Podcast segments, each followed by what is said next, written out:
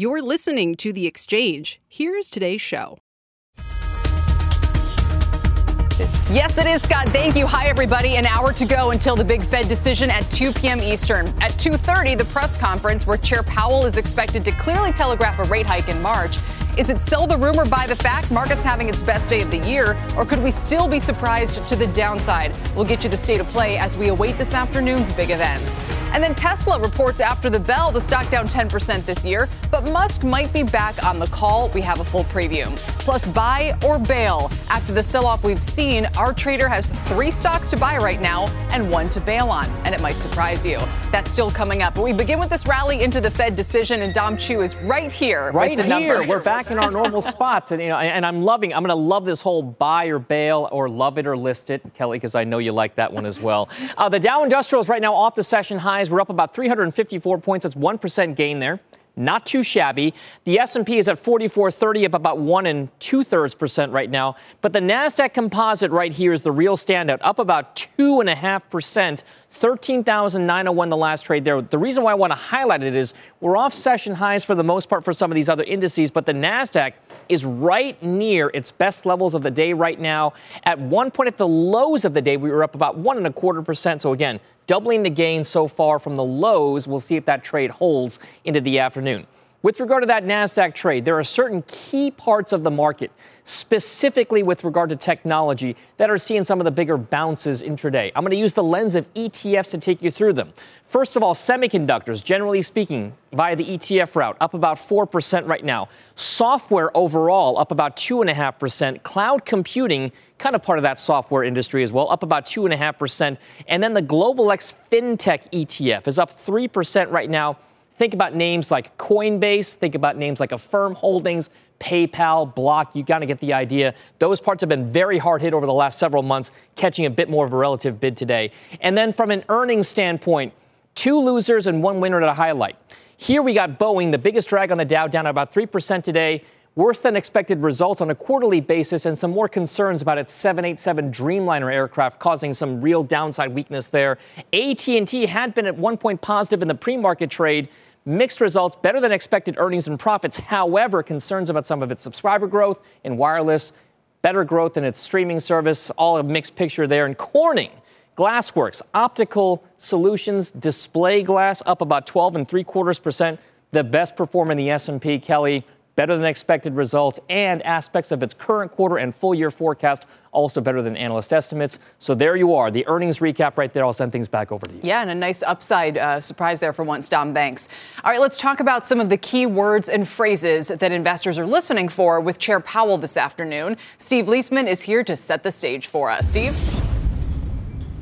Hey, Kelly, yeah. While a consensus has been reached that the Fed will signal a March rate hike, future hikes, and balance sheet reduction, the Fed has some leeway to tilt the overall impression from today's meeting towards the Hawks or maybe towards the Doves. So look for the March rate hike to be signaled in the statement by the Fed saying something like, quote, it may be it may soon be appropriate to raise the policy rate. They've used that kind of language before. Beyond that, there are considerable uncertainties. Here's the consensus on this frequency. Quarterly hikes are what's priced into the market right now. That could perhaps be signaled by the Fed saying something like rates may rise at a measured pace. A hawkish tilt would be every meeting is live, signaling possible hikes at every meeting, which is not how the market is priced right now. Or a dovish one saying there's no preset course or no agreement yet on the number of actual hikes that have to happen. The consensus on the balance sheet is they'll signal balance sheet reduction, maybe likely by summer. That would come from the uh, the chair's press conference, but no agreement right now on the amount. A hawkish uh, tilt would be saying substantial amounts this year. A dovish tilt, no agreement on balance sheet reductions just yet. So there's little reason for the Fed, in my opinion, to lean against the consensus. The Fed has an inflation problem, and the sell off and higher rates is what it needs really to help tighten financial conditions. Recent market volatility seems unlikely to deter it from the focus on inflation rather than hawkish or dovish. I think the most likely result is the market being dissatisfied with the lack of clarity. I'm not sure the Fed has precisely figured out for an agreed upon road ahead. Kelly? One quick follow up, Steve. We spoke with David Wessel yesterday, who watches the institution very closely uh, at Brookings now. And he was saying he doesn't think the Fed needs to be so communicative and concerned about communicating every possible twist and turn of its intentions to markets. He thinks they should, you know, just kind of kind of keep people guessing a little bit more. Well, there's a time. reminds me of the old song, you know, a, a time for uh, for a time for all seasons. Um, uh, there's a time to keep the market guessing, and there's a time when you want to guide the market. Um, I almost never disagree with David. I don't know if I disagree with him so much on this point. But right now, the Fed provided guidance, Kelly. That guidance led the market to tighten without the Fed really tightening very much at all. I think that guidance has served the Fed well. To the extent that it needs the market to tighten more or is happy with the current tightening of the market, it will provide the guidance that will either uphold that or further it. So um, I think the Fed is served well by guidance. You know, look look what's happened. The ten, sorry, the two year has moved 50 basis points, and the Fed hasn't moved at all. That's the kind of power yeah. that the Fed has with its forward guidance, and it'll use it to the extent that it's necessary. Yeah, it's been a much bigger move than last cycle, too, which tells you in some ways it's different. Steve, thank you. We will see you soon. Our sure. Steve Liesman. Let's bring in our Fed panel now for more analysis. Stephen Wieting is Chief Investment Strategist at Citi Global Wealth Management. Subhadra Rajappa is Head of U.S. Rate Strategy at Societe Generale. And Stephen Ricchiuto is Chief U.S. Economist at Mizuho Securities.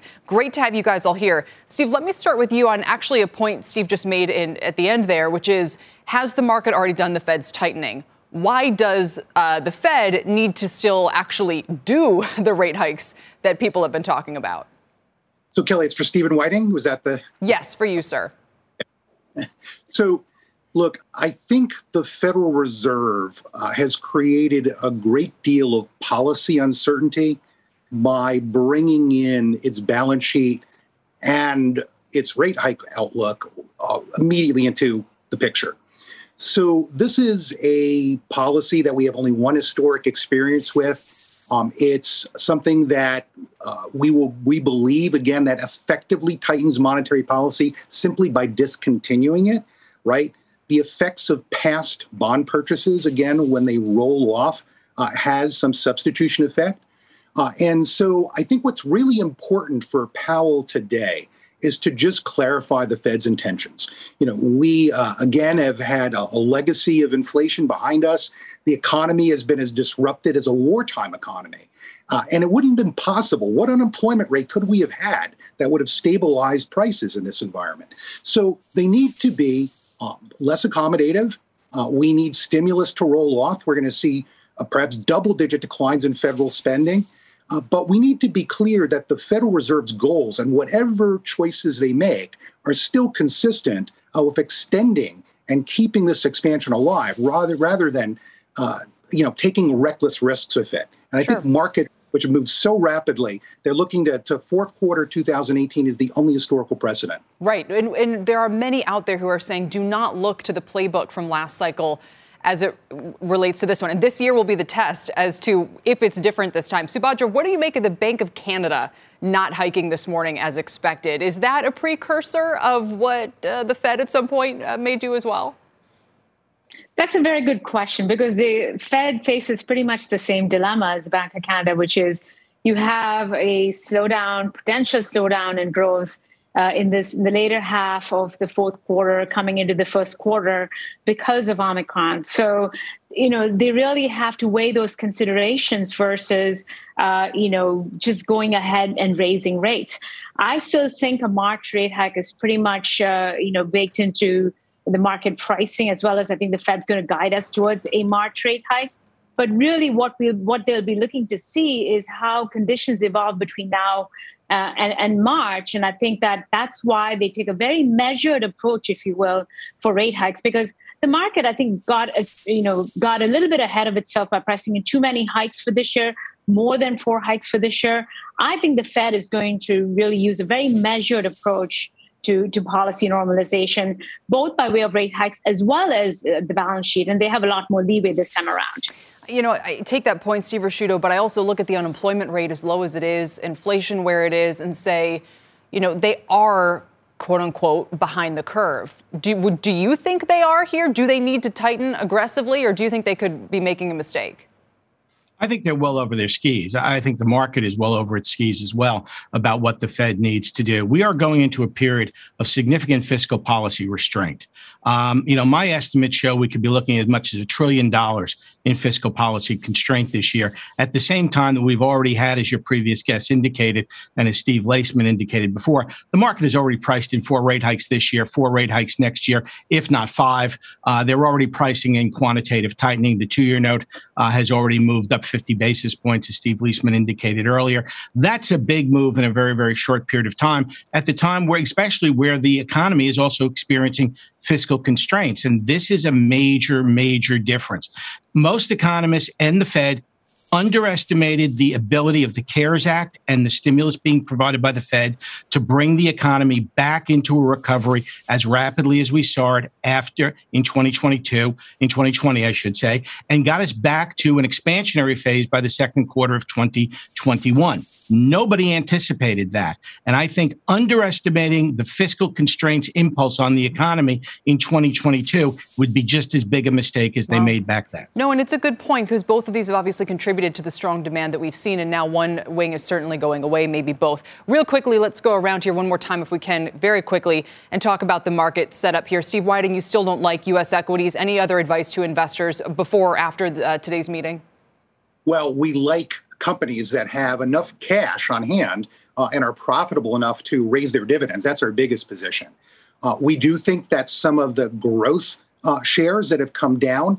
Uh, we have seen obviously uh, markets that are not perfectly fast and rational. We think that uh, shares in cybersecurity, uh, shares in areas like payments and fintech that have fallen uh, very, very sharply and indiscriminately here are long term opportunities. All right, Subhadra, quickly on rates, let's take the 10 year. Where do you see it headed? Well, for the year, I think we we see ten-year yields gradually rising towards uh, you know two and a quarter percent. Over the near term, I feel that the front end of the, yield curve is very efficiently priced in for hikes for this year and perhaps well into next year. So if there's any sort of communication on the balance sheet, I think you're, you're going to see that uh, you know play out in the back end of the curve potentially, and that's really where I see the risk for yields to continue to rise in the back end. All right, we'll watch that. Steve Ricchiuto, I don't think you're in the business of giving investment advice, right? Well, I mean, yes and no. I mean, I would tell you, I think market price action has already told you we've reached levels at the front end of the curve where investors are willing to put money to work. You'll have to have to look at the three year note earlier this year, True. earlier this month, uh, the two year note, the five year note this week. The back end, the 20 year came decidedly stronger than the than the 10s and the 30s did because we're at higher yield levels. So it also showed that once you get into that 185, 1, 192% area, you've got level where investors are willing to put money to work. And I think exactly as true. And the exact same thing is true on the downside in terms of the U.S. equity market. What we saw happen the other day and the response to that, I think, certainly shows you where money's willing to go back to work. People are beginning yeah. to see value in these markets. All right, well said. We will watch all of those levels if we uh, hit them again. Guys, thank you very much for joining me today. Stephen Wieting, Subhadra Rajappa, and Stephen Ricchiuto with a little preview. Now to Kayla Tausche, where a number of CEOs are meeting with President Biden today as the president hopes to galvanize support for his Build Back Better plan. We just heard Steve Ricchiuto talk about the loss of fiscal and the impact it could have on the economy. Kayla, who's in the room? What's on the agenda? Well, Kelly, the White House is trying to resuscitate support for its signature social and climate spending package, and the backing, at least broadly from corporate America, so far has been elusive. So today, CEOs from companies like Ford, HP, Etsy, Microsoft, and others will be at the White House to hear from the president directly on this. Cummins chief Tom Linebarger is going to be one of those executives that we hear from, and I'm told that he is going to be touting some of the climate elements of this package, specifically the tax credits for hydrogen production. Likewise, CNBC caught up with Salesforce co CEO Marc Benioff on his way in, and he also said it's about sustainability. Look, uh, we're in a major we're in a we're in a climate emergency. That's why I'm here. But executives are going to have to be walking a tightrope here. GM CEO Mary Barra also chairs the Business Roundtable, which has opposed the tax hikes at the core of the funding for the package, specifically a 15% global minimum tax and taxes on foreign earnings as well. I'm told these executives are going to be promoting some elements of the package while keeping a hard line on taxes. Manufacturing lobbies have also been pressuring Democrats uh, for months to vote against this package. But if there is going to be a path forward, Kelly, the president needs more ambassadors from the business world, especially with skeptical moderates warning that the package could spur inflation and hurt growth. Kelly? Absolutely. Kayla, thank you very much. Kayla Tausche with the latest at the White House. Coming up, Tesla shares higher ahead of earnings after the bell, but the stock's having its worst January since 2016, down 9%. We talked to the street's biggest bull about what the company has to deliver next. Plus, an exclusive interview with Stifel CEO Ron Kruszewski on the heels of their record quarter. The stock's up a percent or so. We'll get his thoughts on the rates, the recent market volatility, and today's Fed meeting. We're about 45 minutes away from the decision on rates. Don't go anywhere. Full coverage on the exchange and Power Lunch continues.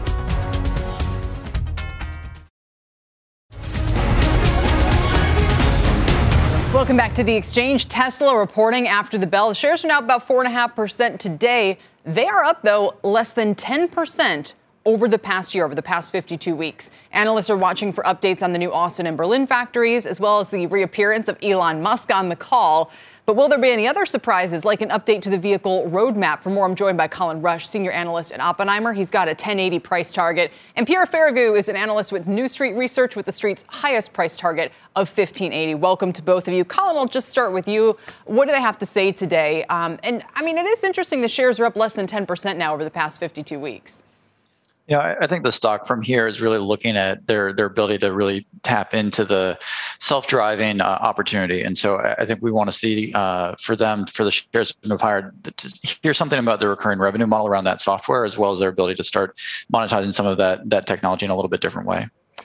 Uh, Pierre, the Uber bulls have been absolutely right about Tesla to this point. But sometimes I see your projections for it to be, you know, whatever, a $10 trillion company or whatnot by the end of the decade and, and go, or is it just going to be a trillion dollar company and spends the rest of the decade just making millions and millions of millions of cars? But does that necessarily grow its valuation from here?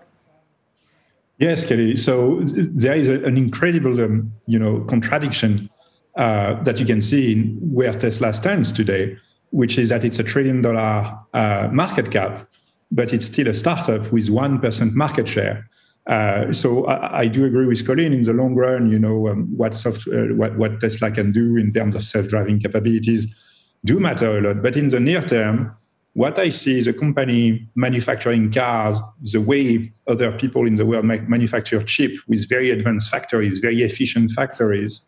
Um, they have unlimited demand so far, six months wait times for all cars, and, and competition is honestly nowhere to be seen. Everybody is announcing electric cars, some of them look very good and should be doing very well in the market, but nobody is in a position to ramp volumes in a way that could, you know, overshadow um, the very rapid growth of Tesla. And so the reason why I'm still very positive about the stock today um, has nothing to do with FSD, nothing to do with all the additional opportunities that the company could make. It's just the fact that Tesla is very well set to grow at least 50% its production this year. Mm-hmm. And so revenues will grow faster than that because Tesla is forced to increase prices to push back on demand and margins will continue to, to, to expand. So I'm very, very uh, positive this year about the core auto business for Tesla. And Colin, it, it, has to be said and can't be said enough that the problem for EV makers is not demand. Everybody loves the prototypes. Everyone loves the Rivian and the Lucid and the this and the that and everything that Ford and GM are coming up with.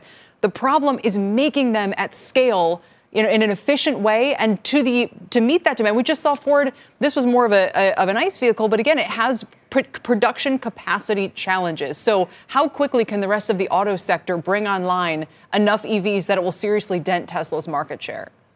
I don't think they're gonna they're gonna catch up. At, this point, what we've seen the, the company do is design uh, vehicles for production that are far more efficient, but also evolve the the powertrain. And, and this has been a core part of our argument is around the chemistry within the batteries. So one of the things that we're looking for today, from a technology update perspective, is just where they're at with the 4680s. The acquisition of Maxwell Technologies a few years back has been, I think, incredibly important in terms of that dry electrode process technology that, that Tesla bought to really change the, the form factor and the functionality of those batteries.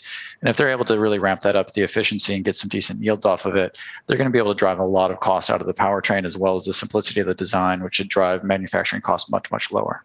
How much of a hit is it, Pierre, that they are pushing the Cybertruck apparently into what looks like 2023 now, and the cost probably won't be $39,000?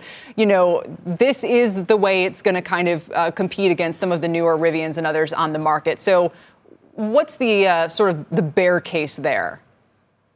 Yeah, so uh, it's a good question, Kelly. And if you think about all the things Tesla could update us uh, on and what Elon Musk is likely to talk about tonight. Uh, so, as you said, you have the Cybertruck, and then you have ramping the Berlin factory, and you have ramping uh, the Austin factory. Uh, they could give us an update on the design progress for the $25,000 uh, car they want to bring to, to the market at some point. And there is also the, the, the semi, Tesla semi. It's so many products that they could put up because we know demand is here, as you mentioned very rightfully. Um, but now, as Colin said, I personally have only one question. You know, where are the batteries going to come from? Hmm. The real constraint today is battery supply. So the, the most important thing you want to hear tonight is what's up with battery supplies and not for in five years from now, but for this year, actually. Mm. And so it's about talking to, to suppliers, to Panasonic, to LG Chem, uh, and, um, um, and others, uh, and uh, CATL in, uh, in China. It's also about the, the um, internal uh, 4680 project, like the new battery cell Tesla is ramping up. And Tesla is asking their suppliers to manufacture that battery cell as well. Right. Um, Tesla in the market today is telling everybody if you manufacture that cell and if you sell it to me at the right price, I buy everything you produce mm-hmm. without, without any limitation. So they will need more batteries, and that's really what you want to hear tonight. And to answer your question about the, the, the Cybertruck, my personal view is that if they had enough batteries, they would start producing it very soon. But they will never have enough batteries. They have to ramp the additional volumes in the Model Y, in the Model 3. Uh, and, and doing that is taking so much batteries that it, it's a safer approach to push back on the on the Cybertruck. Right. So to answer your question, the bear case, it's actually probably batteries. Like you know, that's that, that's where really Tesla is going to grow this year as much as they can grow their supply of batteries. Very, very interesting. That is the key question uh, for Pierre. Uh, thank you both so much for joining me. Pierre Ferragu, Colin Rusch with a preview of what we can expect to hear from Tesla after the bell. Again, the shares up more than 4% today. And still ahead, Bitcoin is back near 38,000 after hitting its lowest level since July this week. What can trading activity tell us about the next move? We'll ask the president of crypto exchange FTX US. And as we head to break, here's a quick look at the Dow heat map with Microsoft and Visa boosting the blue chips. Boeing and Verizon are the biggest laggards. We're back in a moment.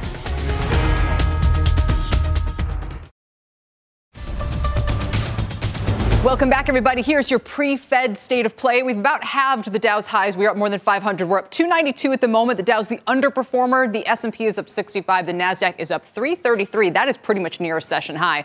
What's driving the Nasdaq outperformance? Microsoft having its best day since November 2020 had those earnings. Apple, Tesla, which we just talked about, Nvidia, Alphabet, they're all higher. Nvidia's up nearly 6% today. Still, these names are far from erasing their year-to-date declines.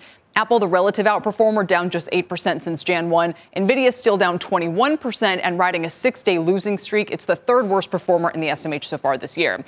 And let's switch gears and look at Brent crude because it crossed above $90 a barrel for the first time in nearly eight years today. We've seen similar upward moves to WTI hanging in there around uh, seven, eight year highs. Let's get to Pippa Stevens at the commodity desk with more. Pippa. Hey, Kelly, that's right. Global benchmark Brent is above 90 bucks for the first time since October 2014. Now, remember, it was less than two years ago in April 2020 when Brent traded under 16 bucks. So quite the recovery since. The contract is up 2 2.3% at $90.20. WTI is at $87.60 for a gain of 2 and a third percent. Now, geopolitical tensions are contributing to this leg higher, but experts say might not have had this type of impact were it not for a very tight market. Demand has bounced back, but supply has been slow to respond, including from OPEC and its allies. U.S. nat gas is also in the green, and in Europe, prices continue to be elevated. Amid these tensions between Russia and Ukraine, David Givens from Argus Media reiterating that Europe is heavily reliant on Russia's gas, but also Russia can't survive without the money it gets from selling that gas. Energy stocks are in the green again today with ConocoPhillips at an all-time high, while Chevron is at the highest in four years. And a number of stocks are now up more than 30% for the year, including Halliburton, Chevron, sorry, Halliburton, Schlumberger, and Occidental. Kelly? Love the hair, by the way. They're already calling it the Pippa. Pippa, thanks. thanks. Let's get to Rahel Solomon now for a CNBC News update. Rahel?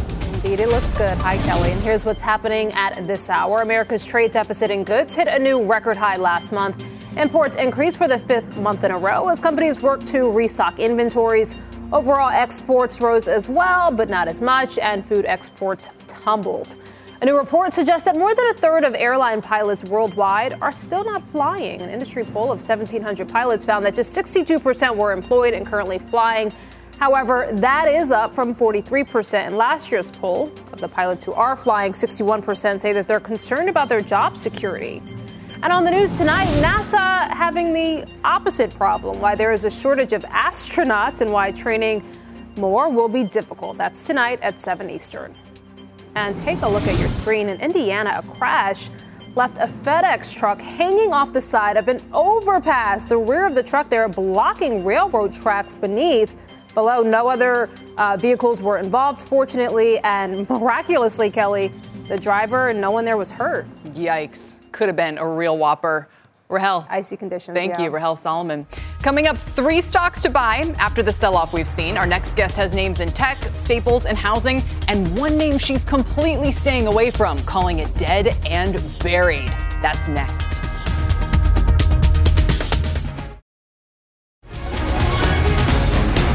Welcome back, everybody. The market is having its best day of the year ahead of the Fed meeting top of the hour, but we're still in the midst of the worst January ever. So, where are the buys or where aren't they? Joining me now is Danielle Shay. She is Director of Options at Simpler Trading and has three buys and a bail for us today. Danielle, welcome. It's great to see you. And let's start with Microsoft. This one just reported yesterday the shares were down uh, initially, they didn't provide guidance. Now it's leading the Dow, of course, uh, after the management announced a stronger than expected outlook on the call. So we're down 10% on the month, we're down 15% from the highs, and you like it? Yes, I love it here. You know, Microsoft very rarely pulls back to the 200 simple moving average. We, we really don't see these kind of discounts on Microsoft stock. It's down about 13, 14%. The last time we got this good of a deal was during the COVID crash. So for me, with personally with Microsoft, really I'm averaging into this one on a very regular basis. When I get pullbacks to the 50 simple, um, that is a spot where I really like to add. I love Microsoft for a variety of reasons. I think that they have a wide range of product segments, and I think that the wide ranges are each growing individually. Everyone wants to focus on Azure, which is really important and it is growing a lot. But think about the video game segment. I think that the ATVI deal is going to be huge for Microsoft. They've already been big in video games. People love those Xboxes, they cannot stay on the shelves. And I think in the long term, this is going to just be a fantastic growth company. The Microsoft president, by the way, agrees with you. He is in that White House meeting right now saying, you know, our business is hugely dependent to the success of the U.S. economy. Just look at the positive effect on the markets today. so there you have it.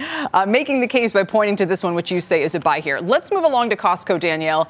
Surprisingly, that one is down 14% to start the year, but again, we're coming off a monster year. We are up, you know, 50 to 60% in 2021. Why do you think this one's a buy? So I love Costco again because yes, it's down 14%, but I really like to look for stocks that are down around 10 to 20% for solid areas for long-term buys, especially on a stock like this that was previously so strong. Costco fits the bill for a variety of reasons in addition to the technical reasons. It's also done really strong on earnings despite all of the head, headwinds. We have inflation, they've had to raise prices, but Costco is able to continue to grow and make money despite their tight margins because of memberships and also the e commerce platform that they're continuing to grow. So I like it for all of those reasons, in addition to the fact that I just think that people have changed their habits throughout the pandemic and they're cooking from home more and they want more deals. We certainly are. Certainly are. All right, let's move along. Your final pick is Lowe's. They were also up about 60% last year in this big home improvement boom, but they've taken a beating since issuing disappointing sales guidance for the year. They're down about 10% since Jan 1. Why this one? What about Home Depot? So I honestly I like Lowe's and Home Depot both. The reason why I like Lowe's a little bit better is I just think it has a little bit better relative strength, um, and I think that they're doing a really good job appealing to especially DIY DIY people you know, you have a lot of millennials going out right now, uh, buying homes, making babies. They're not buying a lot of new homes. They're buying older homes and they're remodeling them and they're going to places like Lowe's. So I think that that is evident not only just from a social factor, but it is also evident in their earnings. We've seen Lowe's beat earnings quarter over quarter. They've traded higher post earnings. We have high anticipation of those earnings reports.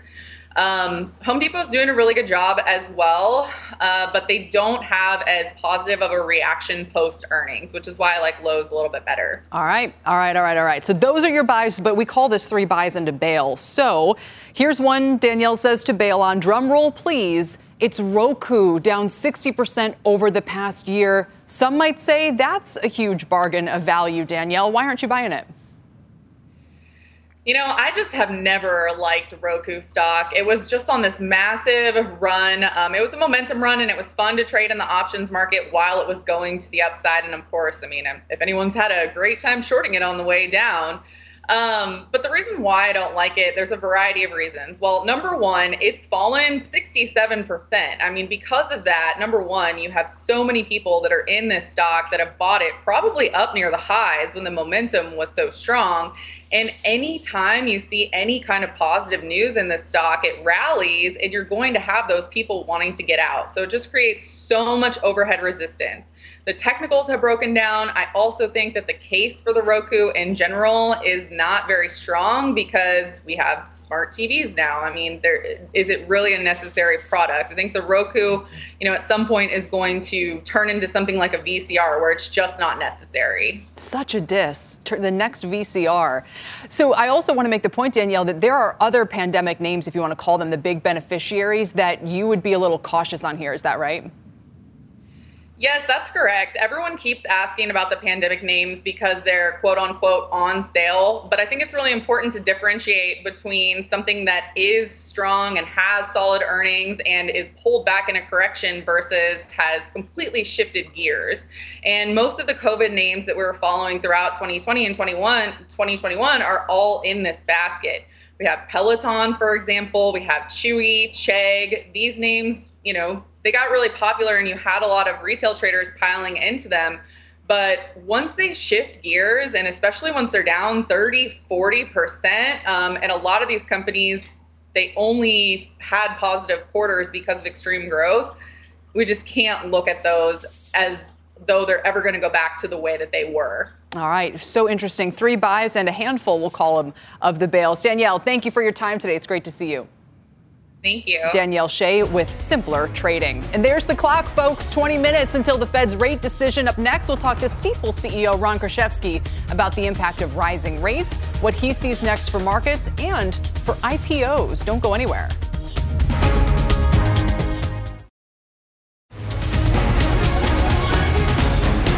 Welcome back. Shares of Stifel are up 8.5% um, after a record year. Investment banking, one of the standouts, just like we saw already with Goldman JPM, up more than 40% in their fourth quarter from a year earlier. On the earnings call today, Stifel's CEO Ron Kruszewski said the company was the fifth most active equity underwriter last year, and its pipeline for 2022 is even stronger now. Joining me now in an exchange exclusive is the Stifel chairman and CEO Ron Kruszewski. Ron Kruszewski, it's great to see you back, Ron. Welcome. Oh, thank you. Good to be with you, Kelly. You know, a lot of people in the public are asking what is going on with these payouts to bankers this year because now we're seeing all the headlines about multi-million dollar bonuses and this and that and the other. Is it and we've reported on the show about how strong deal making was, you know, 4 trillion globally last year. Why was investment banking so strong? Well, again, a lot of it you can trace back to the impacts of the of the uh, pandemic on the economy and how many companies had to shift business plans to deal with you know, really a pull forward, pull forward of years of digitization and how people behave, and that led to a lot of shifting of capital, whether it be through M&A or capital raising. So it's been a very busy year for the bankers and for the markets in general. We've seen it have a negative effect in some ways on names like JP Morgan and Goldman because people were surprised by how high those expenses were to pay out to those bankers for the work that they were doing. The reaction uh, to Stifel looks much different. Your shares are up 8.5%. Are you facing the same uh, headwind, uh, expense challenges? I think all firms are. I think the difference for Stifel is we're a highly variable compensation shop. We, we pay for performance, and so if revenues go down, uh, our compensation is going down. And to the extent that we have you know, various pockets of, of pay inflation, and we absorb it within the company. Uh, we target a comp to revenue, so uh, we all face challenges. But from a shareholder looking in, they're going to see uh, some consistency in the way we pay people, and it'll be tied, highly correlated, Kelly, to revenue. Sure. So let's talk 2022 then. What's in the pipeline? Because obviously the underperformance of a lot of SPACs and IPOs leaves people wondering if the, those those doors are quietly closing. Well, it's going to be, you know, it's always hard to talk about uh, pipeline in equity capital markets transactions. Our pipelines are very robust. On M&A, our pipelines are almost double what they were a year ago, and wow. we see a lot of potential activity. I'm, a, I'm somewhat cautious on, say, IPOs and on the equity capital markets because the markets are going through a, a, a, bout of volatility here, and it's difficult to get deals done when the markets are jumping around like they are right now. January's been been very volatile. The VIX is expanding, so uh, yet we'll get through this, and I'm optimistic uh, for the year in, in banking. On that note, let me ask you about the Fed. And, you know, as somebody in the financial sector, do you think their tightening is appropriate? What would you like to see, and what do you think it will further do to markets? Well, the Fed is the Fed is clear. I think the real question is: Is the Fed going to change its plan here? And I don't think it will. I think everyone's waiting for this conference. Uh, this, uh, you know, what's going to happen this afternoon. I think what's going to happen is going to be nothing in terms of what is expected. The, the Fed has said that they're going to tighten, and the Fed has said that they're going to roll off the balance sheet. Now, if there's any verb, you know, any words that make that more dovish or more hawkish, uh, the markets will react. My personal belief is not going to be anything said today that's going to change uh, what was put into place as a plan.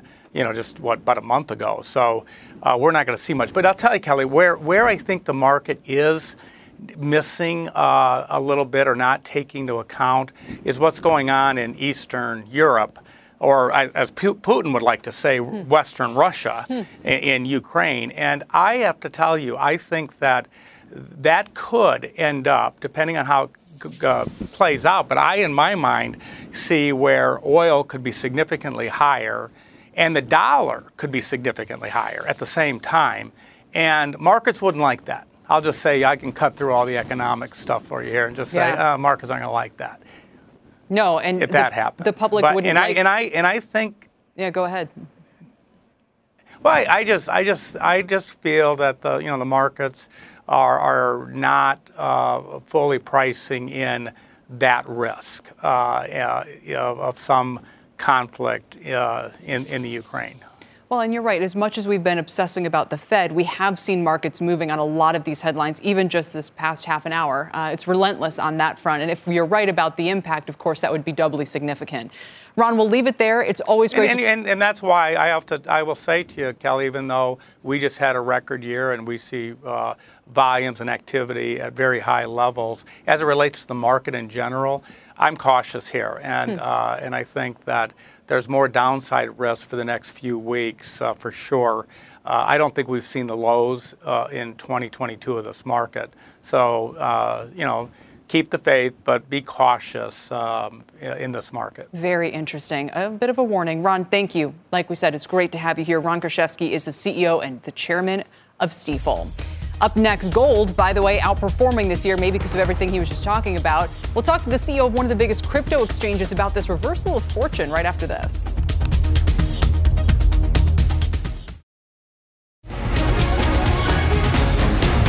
Welcome back, everybody. Crypto seeing a bit of a rebound this week with Bitcoin and Ether up about 8%, but they're still down big this year. Joining me now is FTX US President Brett Harrison. Brett, welcome. Big fundraising round. What's the valuation now? Yeah, we just raised uh, 400 million at an 8 billion valuation. We're very excited about our first public fundraise as a company. And uh, I saw some people joking on Twitter. Why not let uh, let the traders in? Give them a piece of the fundraise action. I, at least they still want some there's so much money um, coming into the crypto industry from VCs right now. It shows that even though there's a general risk off uh, appetite right now in global markets and crypto has been down a lot from their all times highs, people are still building, people are still investing. Uh, there's still a lot of new companies and new investment coming into the space. And it's optimistic, I think, for the things ahead. Do you think Bitcoin's already put in the lows? Um, it's very difficult to say. You know, Bitcoin and crypto in general are very volatile assets still. I think until there's more institutional money coming into crypto, um, we're going to continue to see markets be somewhat unstable in terms of their volatility, which means along with those record breaking highs, we're going to also see low downturns as well. It's difficult to know where this ends, but it's not the end in terms of crypto. This is not some you know long crypto winter. Again, I think all of the people building and creating uh, new companies, technology in this space uh, is going to result in some turnarounds. And uh, when exactly it's going to happen is very difficult to predict. Do you think the Fed is a factor in the sell off here?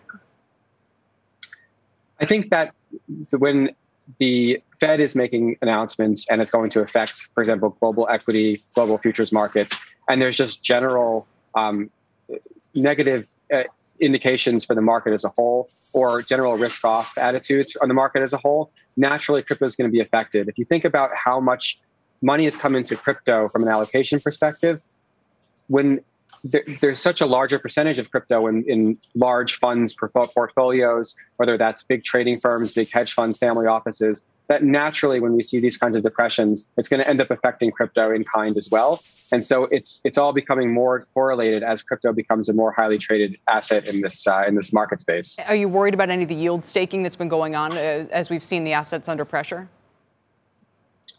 Um, it's hard to say. You know, I think there's such there is a pretty you know big diverse asset pool in crypto, and you know no two coins are exactly created equal in terms of the kinds of opportunities they provide uh, for things like yields. And I, I, don't think we can say definitively that this is uh, something particularly to worry about. All right. Well, so much happening in the space, Brett, and we have you know about five minutes till we hear from the Fed itself. So we'll be watching all asset classes, crypto included. And we thank you for joining us today. Brett Harrison is the president of FTX US.